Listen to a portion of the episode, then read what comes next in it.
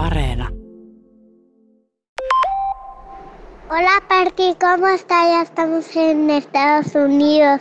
Hoy venimos llegando con mi mamá, mi hermano y mi hermana. También yo. Eli, hei Pertti, tulimme juuri Yhdysvaltoihin, äiti, sisko ja veli, ja minä myös. Tuo viesti kilahti puhelimeeni heinäkuussa kesken parhaimman kesälomaan Saimaan rannalla. Tunnistin äänen heti, se oli kolmenvuotias Suoni Reyes, jonka matkaa ihmiskaravaanin mukana Hondurasista Meksikoon seurasin puolitoista vuotta sitten. Suoni ei tietenkään ollut yksin, mukana oli hänen äitinsä Maria ja siskonsa Hilary ja veli Antonio. Nyt he olivat siis päässeet oman amerikkalaisen unelmansa syrjään kiinni ja päässeet lopulta Meksikosta Yhdysvaltoihin. Minulle tuo tiesi matkalaukkujen pakkaamista. Tämän tarinan jatko piti kertoa. Ja samoihin aikoihin muukin rajaliikenne Yhdysvaltain etelärajalla oli kasvanut hurjiin mittoihin. Tämä on Ulkolinjan podcast ja minä olen Pertti Pesonen. Ollaan nyt Louisianassa. Täällä näkyy vieläkin tämä hurrikaani Iidan jälkiä. On kaatuneita puita, lentäneitä kattoja, roskia, jätettä. Kaikenlaista tämmöistä kovan myrskyn jälkiä näkyy täällä. Mutta se, miksi me olemme tuon kuva Ivar Heiman kanssa nyt täällä Louisianassa, ei liity mitenkään tähän myrskyyn, vaan se liittyy tavallaan siihen, mitä me olimme tekemässä jo tuossa kaksi vuotta sitten ennen koronaa. Me olimme tuolla Keski-Amerikassa Hondurasista, josta lähdimme tällaisen ihmiskaravanin mukana tulemaan kohti pohjoista. Tuossa karavanissa oli eräs Maria Reyes. Mukana oli kaksi hänen lastaan. Se oli aika rankka matka. Siinä tultiin, lähdettiin aikaisin aamuyöstä. Tultiin pimeässä, sitten valoisassa, pahtavassa helteessä läpi Hondurasin, Guatemalan ja tuonne Meksikoon etelärajalle Tapatsulaan asti. Tai itse asiassa ei tullut Tapatsulan asti, vaan jäimme Guatemalan puolelle, eli toiselle puolelle rajaa. Siellä Meksikon rajapoliisit pysäyttivät tämän karavaanin. Tai ainakin luulivat pysäyttäneensä, mutta mekin olimme siinä sillalla, kun oli tällainen vahvasti mellakkavarusteessa olevat poliisit olivat vastassa ja näytti, että siitä, siitä ei eteenpäin päästä. Me tulimme Marian mukana siihen sillalle asti, mutta siinä yleisessä kaauksessa ja hässäkässä me hukkasimme hänet. Ja oikeastaan emme tienneet, että mihin hän joutui. Puhelimet eivät toimineet tai niissä ei ollut virtaa. Mutta kuulin kyllä myöhemmin, että Maria ei uskonut tätä poliisia ja poliisien vahvaa läsnäoloa siellä, että se nyt pysäyttäisi hänen unelmansa, joka oli päästä ensinnäkin pois kotoaan, pois siitä väkivallan ilmapiiristä, johon hänen perheensä oli joutunut. Hänen isänsä, veljensä, serkkuunsa oli tapettu aika lyhyen ajan sisällä ja liittyi näihin Maran, tai anteeksi, Maran Hondurasin rikollisjoukkueiden väliseen kiristykseen ja, tai väliseen vai rikollisjoukkueiden kiristykseen, minkä uhriksi siellä niin helposti ihan tavalliset ihmiset joutuivat. Maria ja lapset onnistuivat tulemaan tuon rajajoen yli. He tulivat Meksikoon, mutta me emme enää olleet silloin siellä. Me lähdimme jo pois. Ja...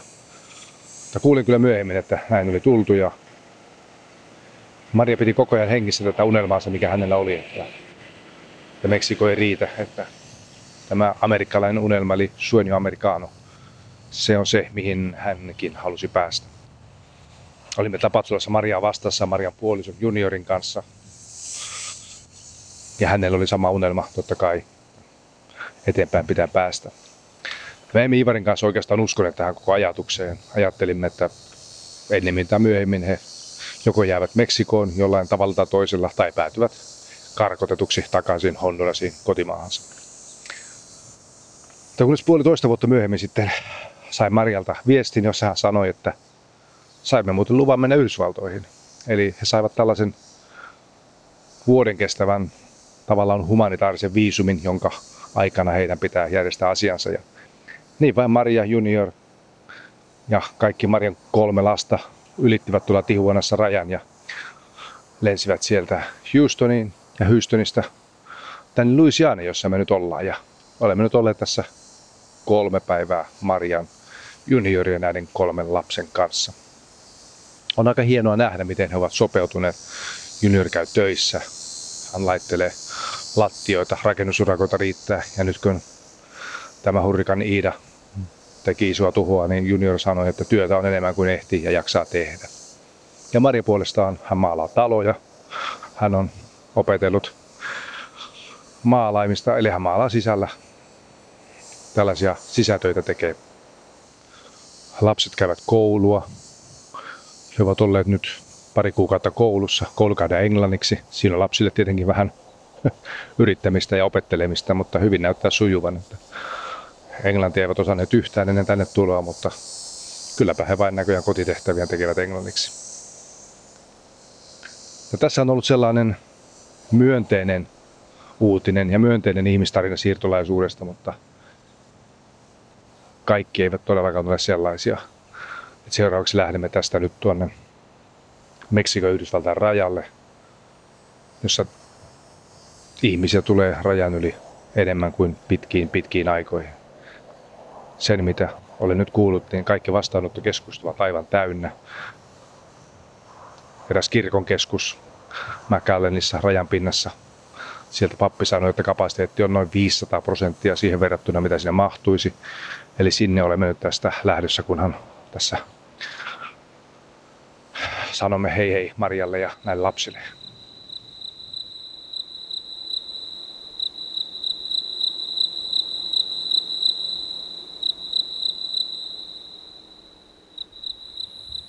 Taas kuuluu tämmöinen sirkkujen siritys.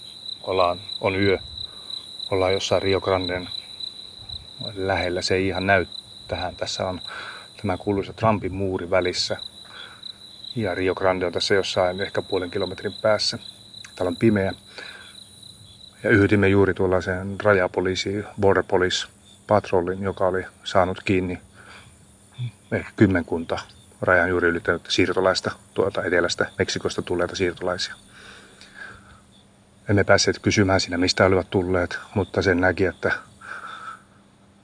väsyneitä, nälkäisiä, likaisia oli rämmitty tuolla savessa ja liassa ja kahlattu joen yli.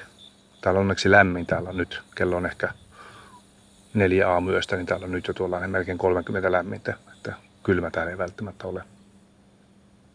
Me olemme olleet täällä useana yönä katsomassa. Jonain yönä emme ole nähneet ketään.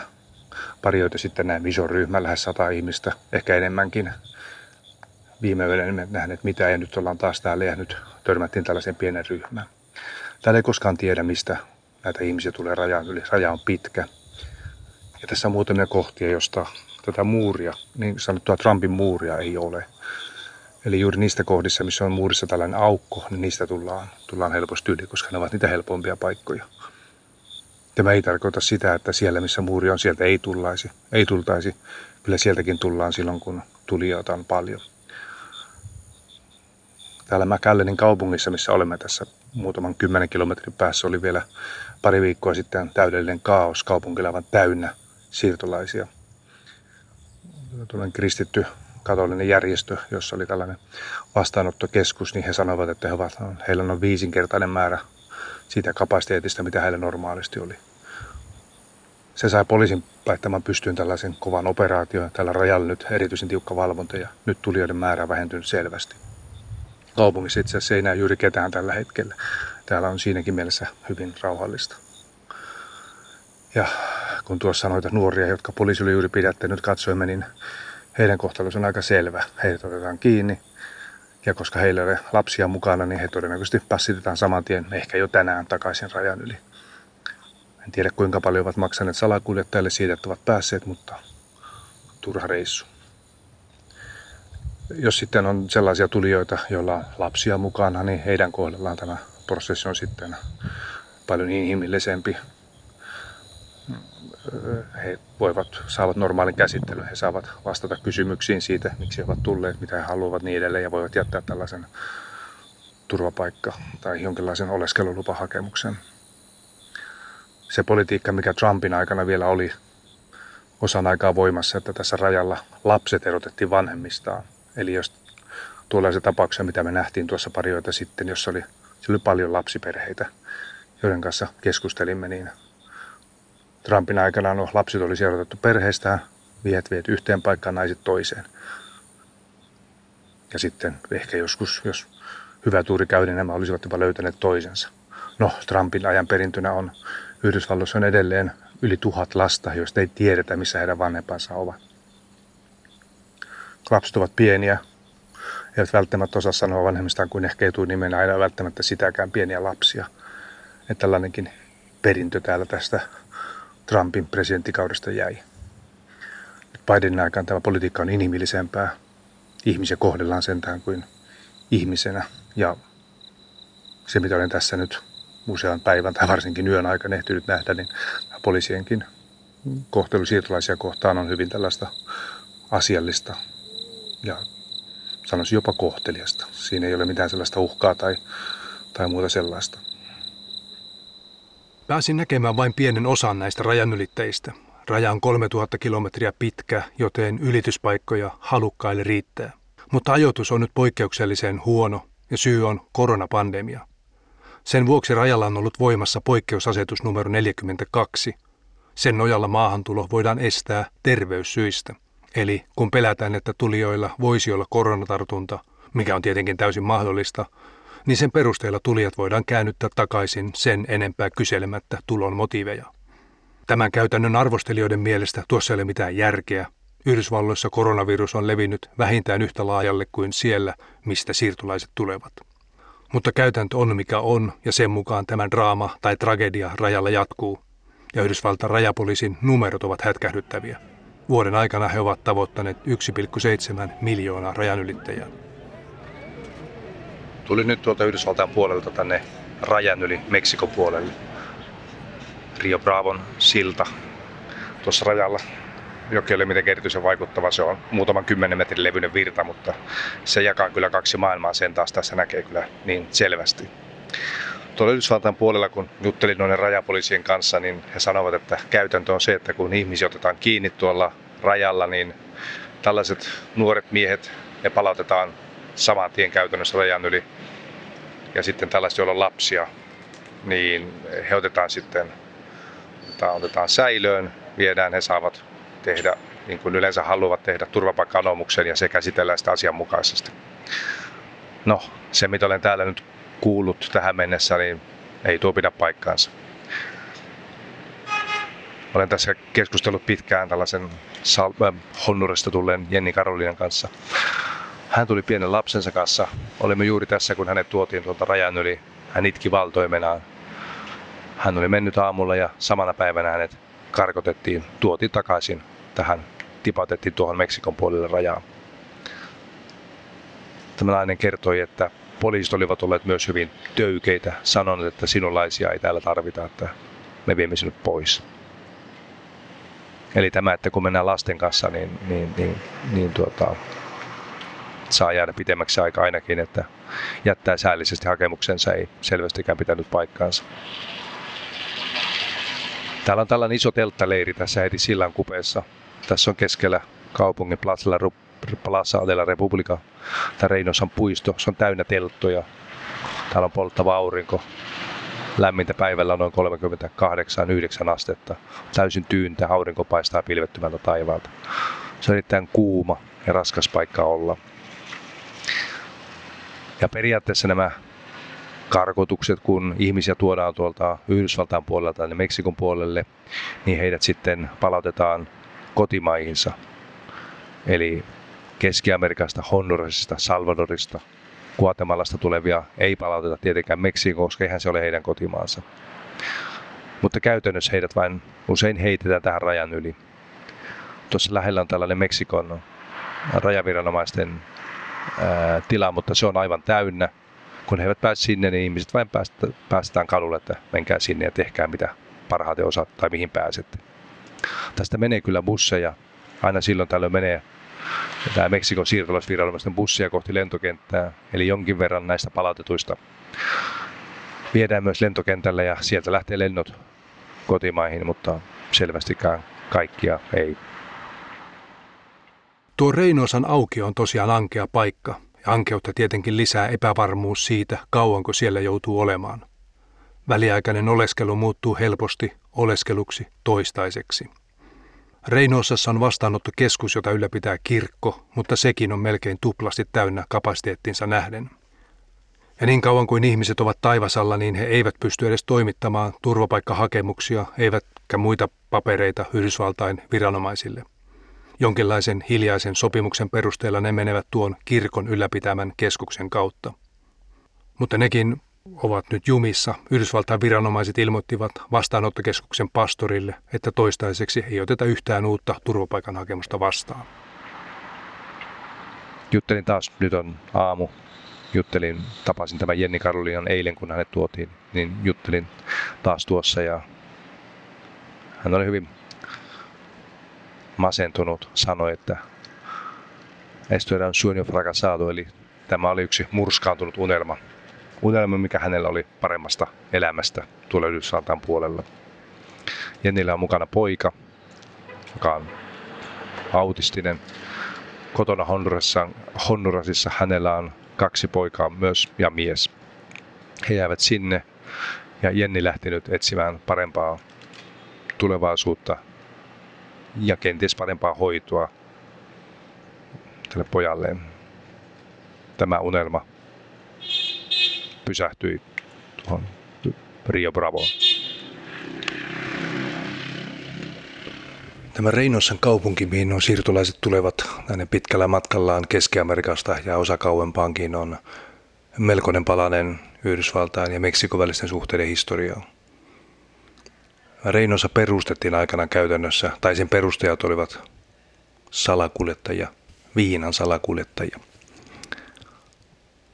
30-luvulla Yhdysvalloissa oli kieltolaki ja se loi otolliset markkinat tällaisen rajaseudun kaupungille ja silloin viina virtasi Reinosan läpi. Reinosa oli merkittävä salakuljetuksen tällainen ydinkohta.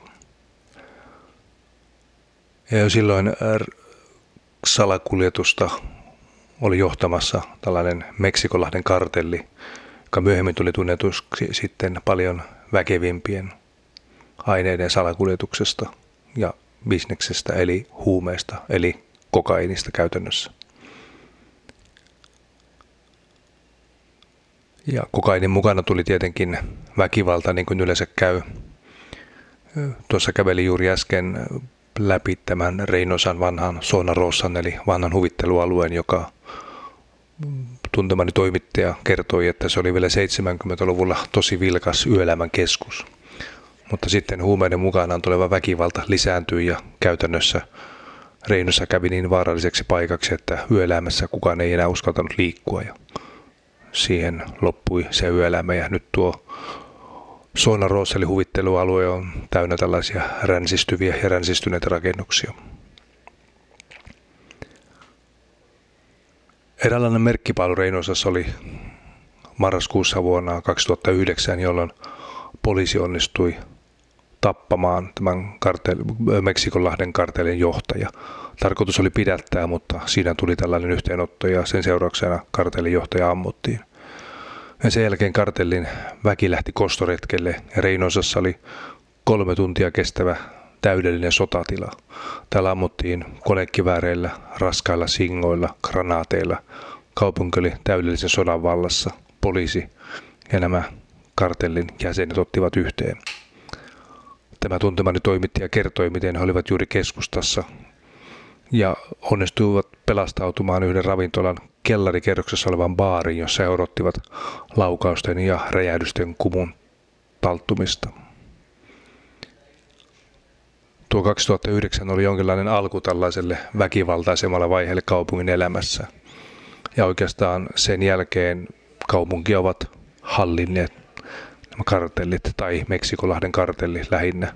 Muut kartellit ovat yrittäneet saada jalansijaa, mutta aina kun tällaista yritystä on ollut, se on johtanut kovempaa väkivaltaa ja tällaiseen reviiritaisteluihin kartellein välillä. Ja muun muassa tuo Tamaulipaksen suunnassa oleva Scorpions-kartelli on yrittänyt tulla tänne, mutta toistaiseksi heikolla menestyksellä.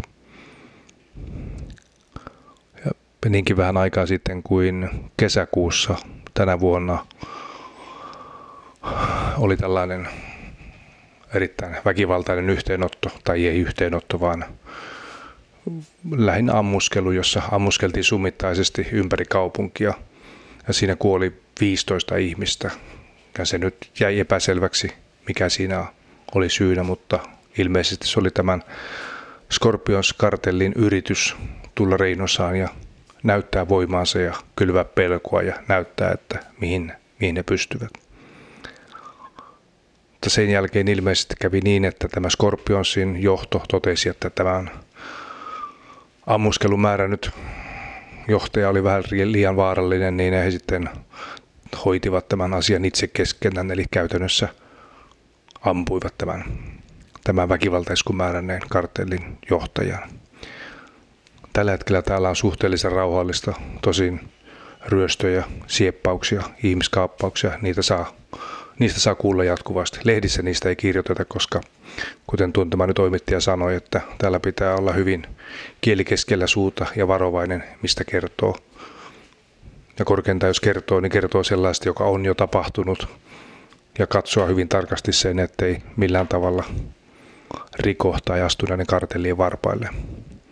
Kartellit käytännössä johtavat kaupunkia tai Meksikolahden kartelli. Heillä on kytkökset liike-elämään, poliisiin, armeijaan.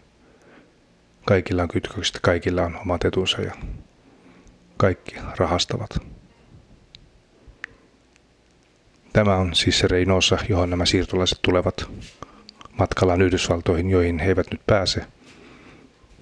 Ja he eivät myöskään halua palata takaisin kotimaihinsa, esimerkiksi Honduras, jossa on hyvin samantapaista ongelmaa. Siellä on jengejä, joiden elinkeinona on kiristys ja suojelurahojen perintö. Eli nämä siirtolaiset ovat puun ja kuoren välissä. Täällä on pelko ihmiskaappauksista, kidnappauksista ja jos palaa takaisin, niin siellä odottavat marat, jengit, kiristys- ja suojelurahavaatimuksineen. Tässä sitä ollaan.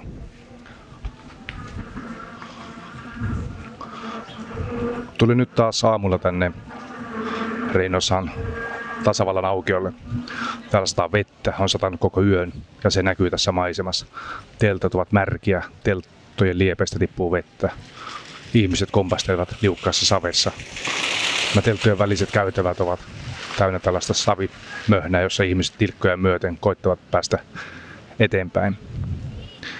Se, mikä täällä herättää huomiota, täällä on paljon ihmisiä, nuoria, joita odottelee tässä tämän telttareille ulkopuolella, jalat polvea myöten savessa. Ja useilta heitä puuttuu kengän nauhat. Ja se, miksi kengän nauhat puuttuvat, kertoo siitä, että he ovat olleet yrittämässä tuota rajajoen ylitystä ja joutuneet kiinni ja tulleet samatin karkotetuksi tänne.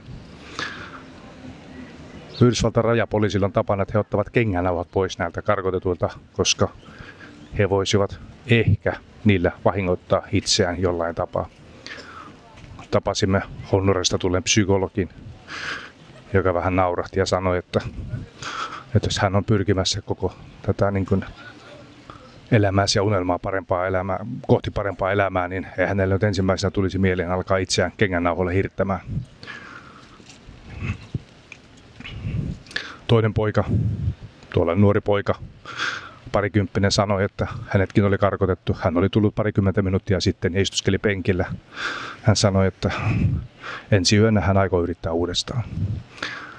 Yrittäjiä on paljon joka yönä ja niitä tulee lisää, koska Yhdysvallat sanoi pari päivää sitten, että toistaiseksi se nyt ei ota vastaan näitä myöskään turvapaikka- ja oleskelulupahakemuksia. Ne on toistaiseksi pysäytetty, koska tuolla rajalla on nyt sellainen kriisi lähinnä noiden haitilaisten takia, joita on yli 10 000 tuolla tästä vähän pohjoisempaa.